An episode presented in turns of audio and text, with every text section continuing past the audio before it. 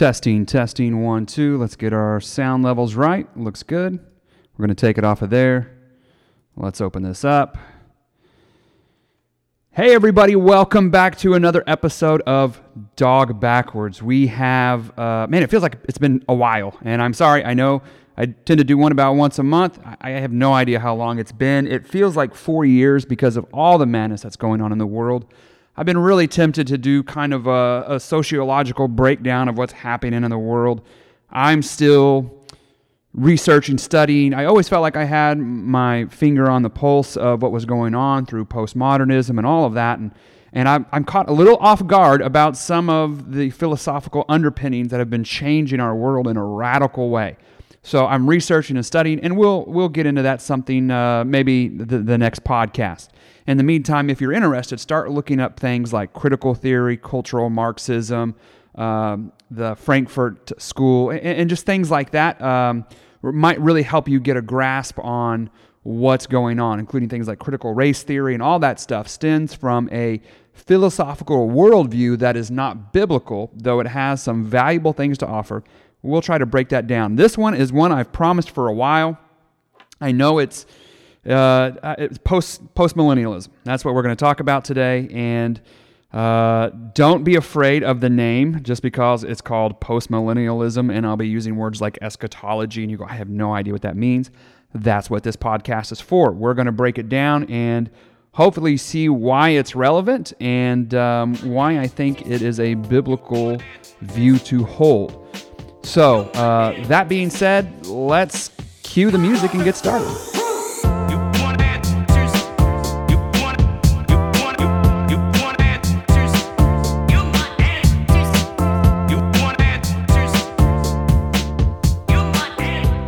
Okay, so I love our intro music. I, I love that. I want to play you just a, a, quick snippet of a song from the 80s because it ties into what we're talking about today. So here's that song.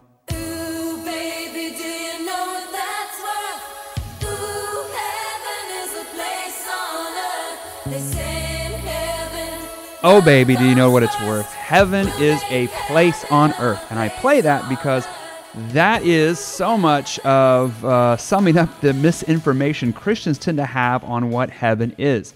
Heaven is not some place in the clouds that we're waiting to go. Heaven is going to be on earth. New heavens, new earth.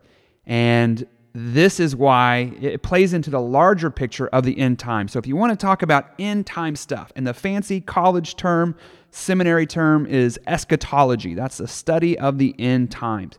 And we are in uh, such a mess in our understanding of what end times is. A lot of that has to do with a book from the 70s called uh, The Late Great Planet Earth. Uh, it came out in the 70s and it was a New York Times bestseller. It was by a man named Hal Lindsey, and it changed how Christians viewed the end times. But it was a radical shift uh, in believing that the end was near and that everything was going to get worse and then Jesus would return. And my question is is that a biblical understanding? Everybody knows those Left Behind books that kind of came in afterwards and really solidified people's understanding and view on that, even though Left Behind does not claim to be biblical. It was merely just uh, an adventure in a thought of, oh, I wonder what would this look like. But it, that the view of that came from Hal Lindsey's book, The Late Great Planet Earth. And my contention would be is that it's not biblical.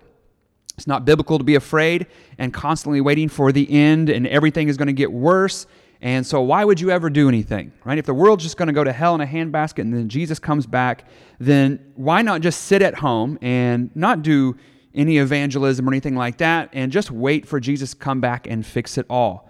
Well, that was not the view in the Old Testament. I don't think that was the view in the New Testament. And that was definitely not the view uh, in early Christendom here in the U.S. So when the Puritans came and they brought this message, they were radically trying to change the world because they believed it was through Christians that the world would be radically changed, ushering in a time of great peace and universal harmony, and then Jesus would return. It's as though we are, uh, we are preparing the uh, arrival of the king. We're the bride and we are we are making the home look nice. We're cleaning everything up. We're getting rid of all the skeletons in the closet. We're sweeping everything.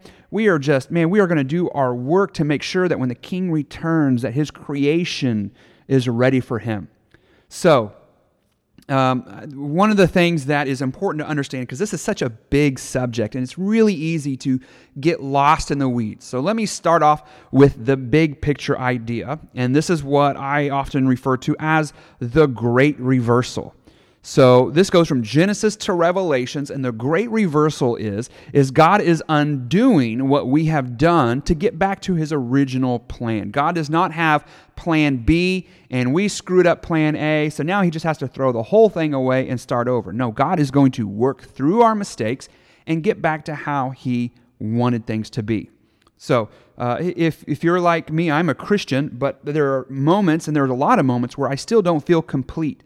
We often tell people that if you have Jesus in your life, then you will feel complete and whole. Why have Jesus in my life? And there have been great moments where I do not feel complete and whole. Why is that? Because that is only part of the picture. The way mankind was created, there are three things that are, I believe, required for us to be truly satisfied and truly full.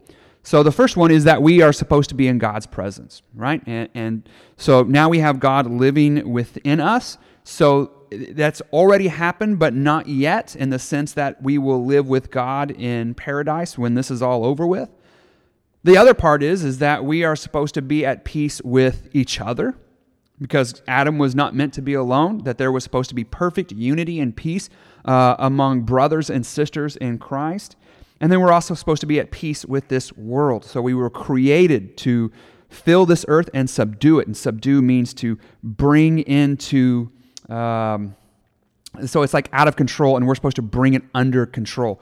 And so the garden needed to be tamed.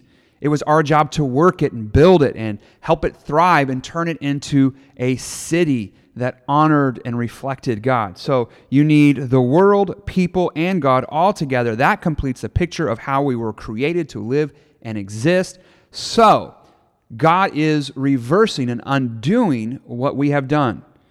And that happens in a lot of ways, and there's some really clear pictures. In like Deuteronomy 32, uh, we are told that God, there's the, um, Deuteronomy 32 is kind of taking place around the Tower of Babel God not only separates people, but he turns the people over to these other rulers. Uh, I believe what Michael Heiser teaches that these other rulers were supernatural beings. That's why uh, Psalms 82 says that they have fallen like men. They were going to die like men because they did not judge uh, fairly and, and well.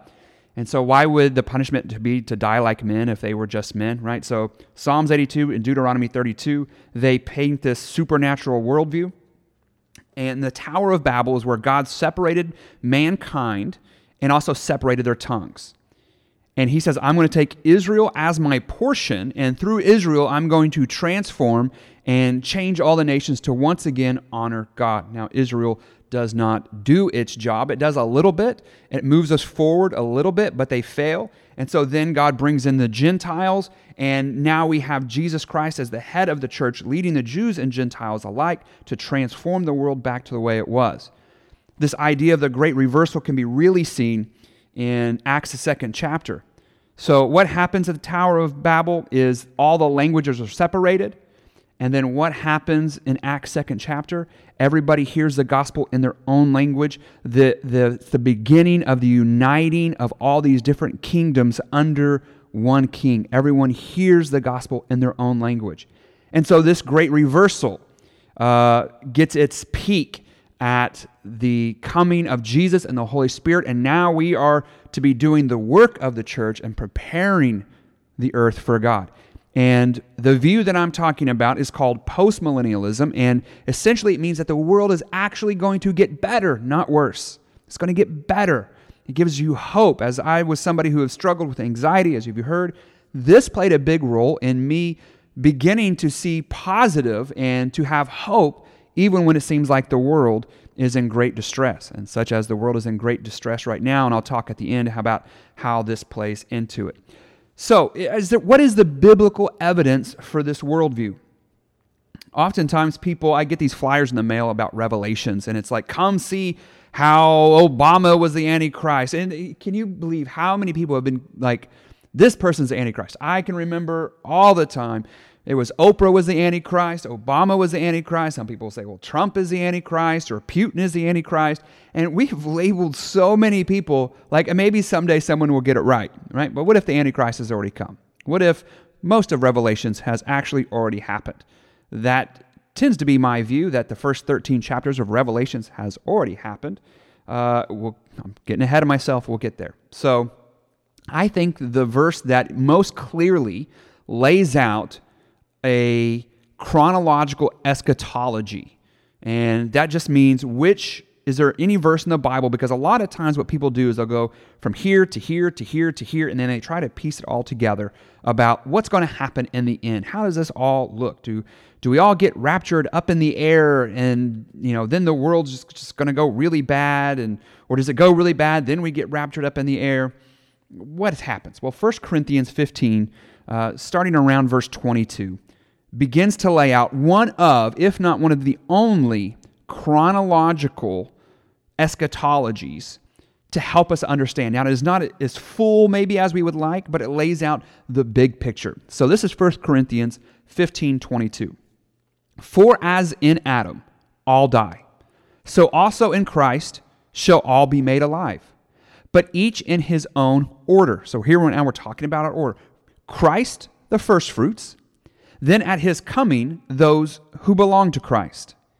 Then comes the end, when he delivers the kingdom to God the Father after destroying every rule and every authority and power.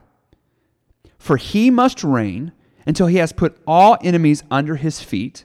The last enemy to be destroyed is death. For God has put all things in subjection under his feet. So we have to really notice that in verse 24, he says, Then comes the end when he delivers the kingdom to God the Father after destroying every rule and every authority and power. So he said, well, of course, that fits into this traditional view that everything is going to go to hell in the handbasket. Jesus is going to come back. He's going to defeat all the enemies and he's going to defeat all the bad guys. And the angels are going to kill all these evil rulers and all the demons and all that stuff. And then God will turn it over. But notice verse 25. It says, For he must reign until he has put all enemies under his feet. The last enemy to be destroyed is death. So, who is reigning? What does it mean for he must reign? Where is Jesus right now? The New Testament tells us very clearly that Jesus Christ is reigning and ruling, sitting at the right hand of the Father. And according to 1 Corinthians 15, it says that he must reign, that he's going to stay there until he has put all enemies under his feet. So all of God's enemies are going to be defeated while Christ rules and reigns at the right hand of God. The last enemy to be destroyed is death. So it's when Jesus returns that he destroys death, and that's the only enemy that he really needs to come back and to destroy. He's already destroyed sin, right? He's already destroyed these other things, but he's going to come back and he's going to end death for good. And that is the last enemy to be destroyed. So how how is he destroying all these things? How are all enemies being put under his feet, meaning that Christ is going to rule over all these enemies while he's still at the right hand of the Father? The contention of the Puritans and many believers throughout history, and this was actually the predominant view for hundreds and hundreds of years. A lot of the reformers and all these really impactful people held this view. That's why they were so active in trying to make the world a better place, because they believed it was through the church, the hands and the feet of God. Isn't that what we're called? We are his hands and we're his feet. So we are supposed to be at work bringing all of God's enemies, capturing every thought, right? We're supposed to bring all of God's enemies into submission to Jesus Christ, and then he returns and he destroys death. Now, this also is Psalms 110 1 uh, says something similar. Um, here's another verse Psalms 22, we'll start with verse 27. And what I think is really fascinating about Psalms 22 is at the very beginning, It's the verse that Jesus quotes while he is dying on the cross. It's the Father, Father, why have you forsaken me? And this is how that chapter ends. Now, it was very typical uh, in Judaism. You would say a verse, and people would kind of go, they, they wouldn't just go, Oh, I like that verse. They would know the verse in context, they would take all of it in together. So, as Jesus is dying on the cross and he's saying, Father, why have thou forsaken me? It starts off as a rough verse of despair, but Psalms 22 ends with Jesus reigning and ruling over all nations. So, verse 22, uh, chapter Psalms 22, verse 27, all the ends of the world shall remember and turn unto the Lord, and all the kindreds of the nations shall, shall worship before thee. For the kingdom is the Lord's, and he is the governor among the nations. And they that be fat upon the earth shall eat and worship and they that go down to the dust shall bow before him, and no one can keep alive his own soul. A seed shall serve him. It shall be accounted to the Lord for a generation. They shall come and they shall declare his righteousness unto a people that should be born, that he hath done this. So he's, he's describing that everybody at this Psalms 22, that all the world shall remember and turn to the Lord. This is not God returning and making everybody turn to him. This is that all the nations, it says, because he is the governor among all the nations. And this is important because Jesus is in charge currently. We would say, Who is the king? Who is reigning and ruling? Jesus is. Who's really in charge of this world? Is it Trump? Is it Putin? Is it, is it uh, the Democrats? Is it the Republicans? No, the one who is in charge is Jesus Christ. And Psalms 22 paints this victorious view. And the Old Testament always paints this victorious view that God would be victorious in this time, in this world. And I think it's a shame that we've reduced God's victory only at the very end. And that, oh, only, you know, God's going to be slightly victorious, but the enemy's going to get most of the victory. And that's kind of the current view that we have. Now, in Matthew are two parables that talk about what is the kingdom of heaven is like because Jesus when he comes he says the kingdom of God is at hand. And the kingdom of God plays a really important role in this post-millennium view. That's a hard word to say this early in the morning. But so here's the two parables. One eh, from Matthew says the kingdom of heaven is like a mustard seed which a man took and planted in his field. Though it is the smallest of all seeds, yeah, when it grows, it is the largest of garden plants and becomes a tree, so that the birds come and perch in its branches. Now, I always get annoyed when critics say, you know, Jesus said that the mustard seed is the smallest of all seeds. It's not literally the smallest. Well, Jesus starts off by saying, here's a parable. So parables have figurative language. So I, I, I just I think that's annoying. But it would be like me saying, dude, I saw the tiniest dog the other day. Those little micro pigs, right? I want a micro pig. If anybody has micro pigs for free, they want to send me, I want a micro pig. I don't have the land, I don't have the yard for it, and I have two dogs that would think it was a snack, but they're cute, right? But if I was to say, dude, I saw the smallest pig ever, do you think I'm being literal? You'd be like, uh, Caleb, I actually did a quick Google search, and the smallest pig to ever live is this size. No, it's just a figure. It's just the way we talk. So, but Jesus is talking about here's this tiny little seed, but yet when it grows, it is the largest of garden plants and it becomes a tree. So that these birds come from all over and they perch and they rest in their branches. The kingdom of God is at work now. The kingdom of God is at hand. We're living in the kingdom of God. God is working. And he says it's going to start off small. This is tiny little seed so tiny that it might just be like this poor Jewish carpenter, right? Who comes and proclaims the kingdom of God and dies on the cross with just 12 disciples. It starts off really, really small, but then it gets planted in this field. Where the field, though it's the smallest of seed, it's going to grow. So Jesus has this belief about the kingdom of God that it's going to grow to this giant size. There's another parable he tells them right afterwards. He says, um, verse 33, he told them still another parable. The kingdom of heaven is like yeast that a woman took and mixed into about 60 pounds of flour until it worked all through the dough. Yeast that a woman takes and she mixes it and it works its way all through the dough. And what does that yeast do when you mix it into dough? That yeast is going to cause the dough to rise. So it's like the kingdom of heaven. It starts off as this little bitty thing, but when it gets mixed into the dough, it's going to change everything and it's going to cause it to rise. So, this kingdom of heaven, this kingdom of God at work, is supposed to be not just, oh, it only has a small effect and only a few get saved and only a few follow God. It's like, no, it's actually going to transform everything around it. But what does this look like? How, how's this going to work? How does the world possibly get better? I know we talked about the hands and the feet. Well, there's another Psalms uh, chapter 2, and I, I think this gives us another picture of what this worldview might look like in the postmillennial positive worldview. It says, Why do the nations conspire and the peoples plot in vain? The kings of the earth rise up and the rulers band together against the Lord and against his anointed, saying, Let us break their chains and throw off their shackles. So this is, uh, this is really important because what have people said about Christianity and the current worldview, it's trying to liberate people from Christianity, right? So it says, all these kings of the earth, they gather together and they're like, we need to liberate and break their chains and throw off their shackles, as though Christianity is some kind of prison, as though belief in God is somehow a negative thing.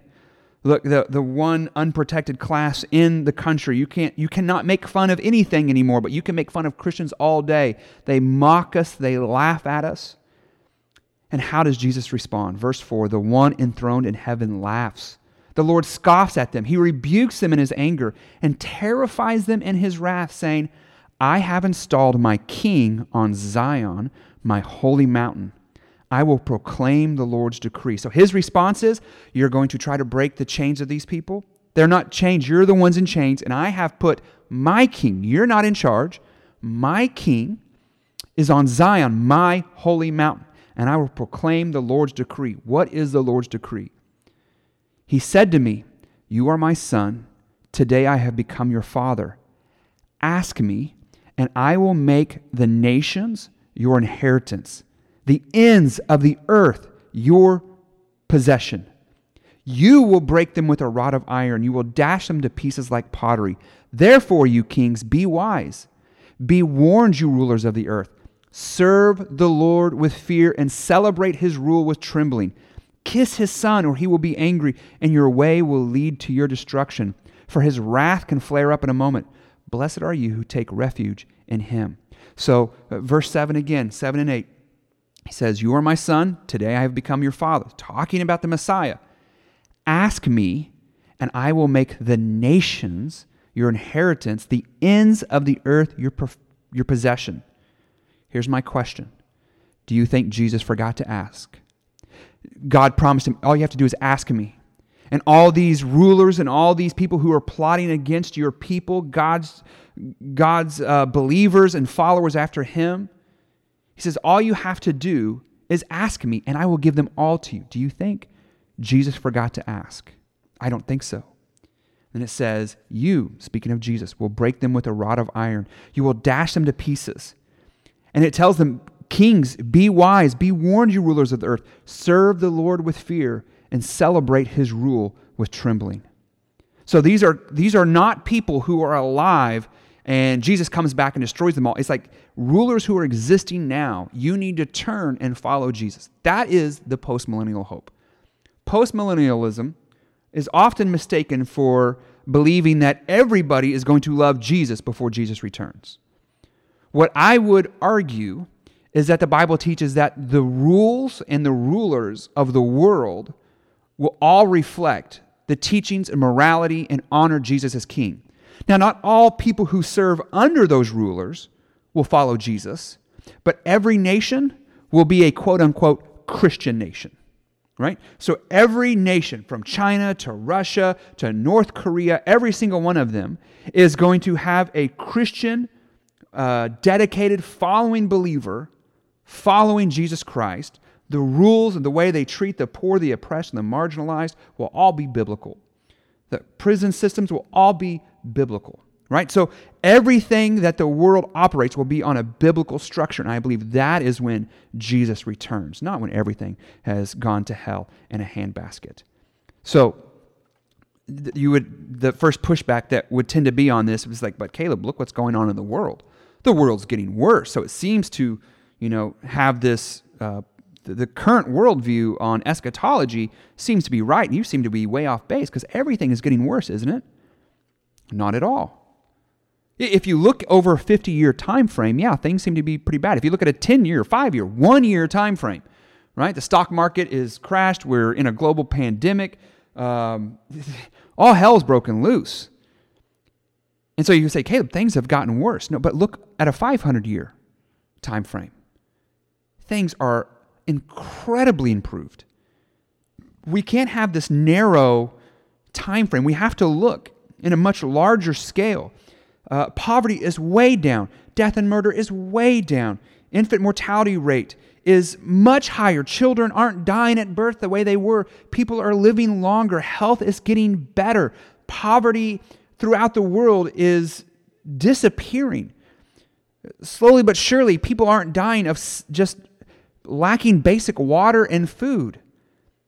I mean, the world has been transformed. Look how Christianity is beginning the revolution in China right now.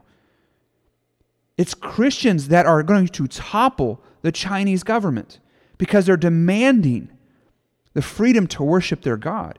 It was Christianity that changed the Western world. It has been Christianity that has gone throughout the world. Wherever Christianity has gone, the rights of women, the poor, the oppressed have increased. No matter race, no matter gender, it is Christianity that has made things better, and Christianity is continued to spread. I would say we're just getting started.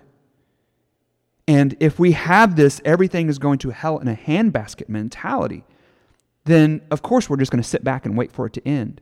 But if we can reclaim what is called what I believe is a biblical eschatology, then we might put on our shoes and our gloves and be the hands and the feet again. It emboldened the Puritans and emboldened the early believers to go about and transform the world. So, what about Revelations then? Well, that would take a whole nother episode, and maybe we can get into that um, sometime later. I'm currently reading through a couple of commentaries on Revelations because I have a, a decent sense, but it's been a while since I've been studying it. So I need, I need a little bit of a refresher. But here's what I would suggest Revelation's understanding is split into two basic groups. There's those who believe that it was written before 70 AD, and those who believe it was written after 70 AD. And where you line up on that is going to drastically change how you view Revelations. Now, why would that date matter?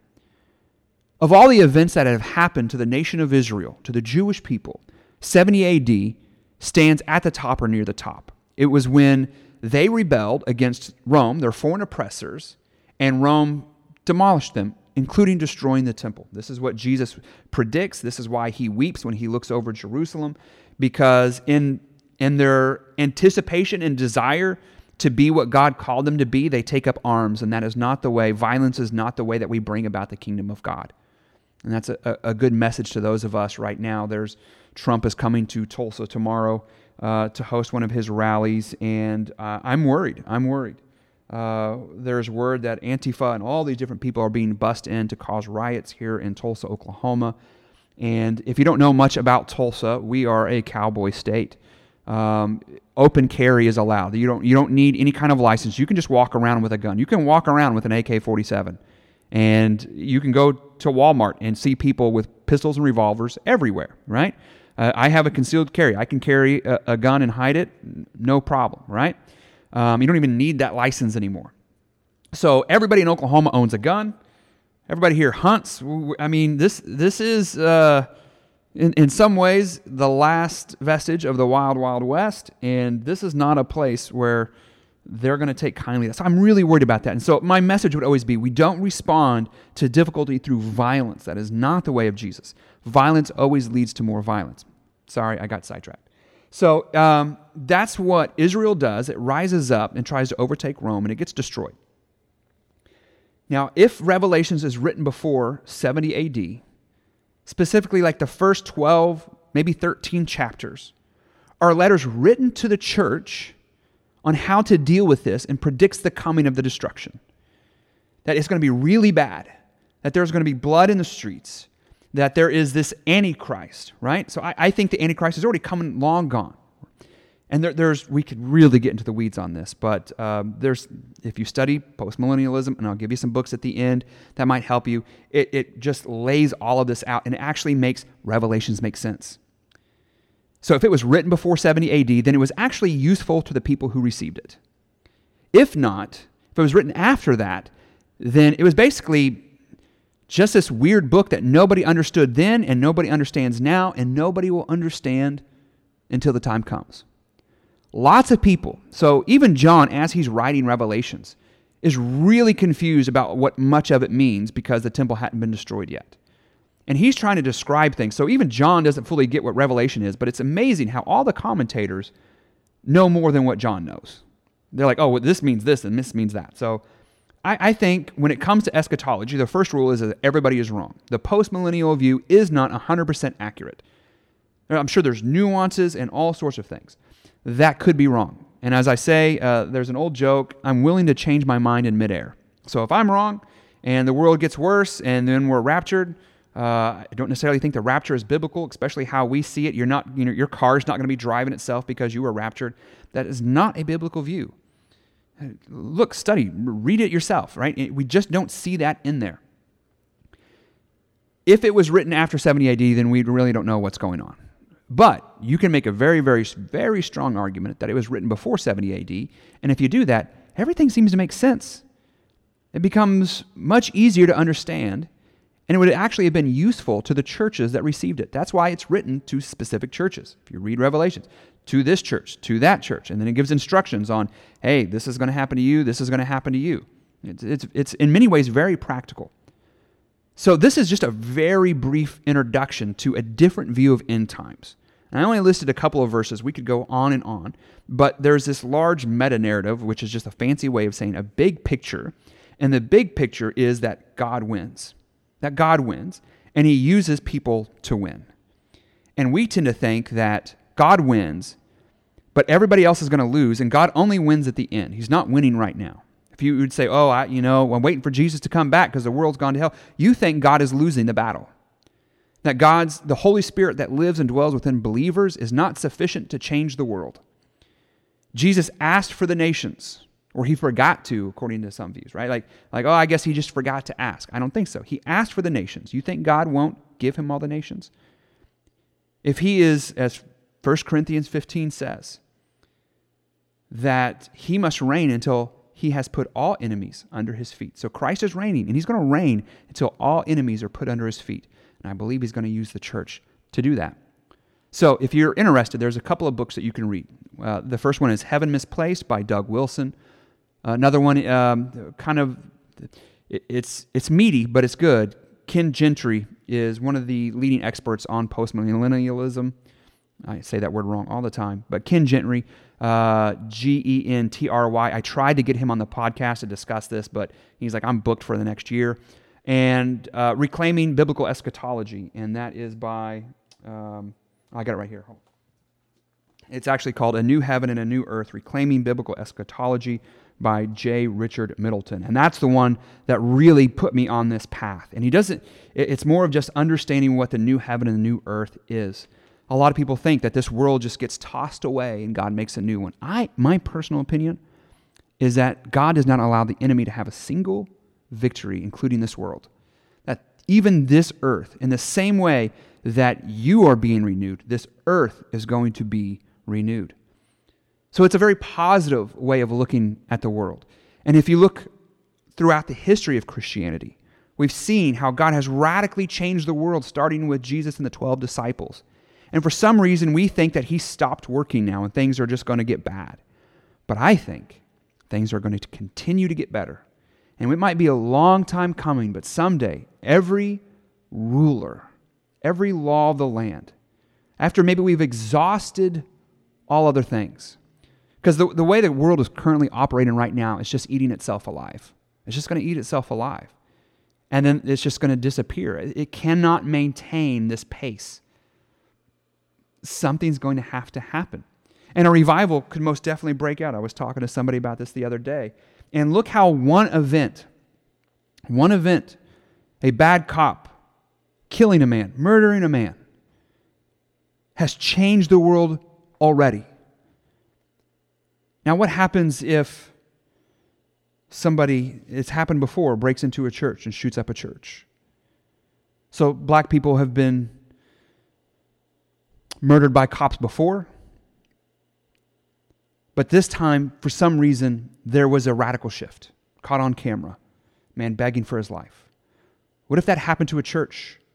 And all of a sudden, the world began to change and Christianity was lifted up.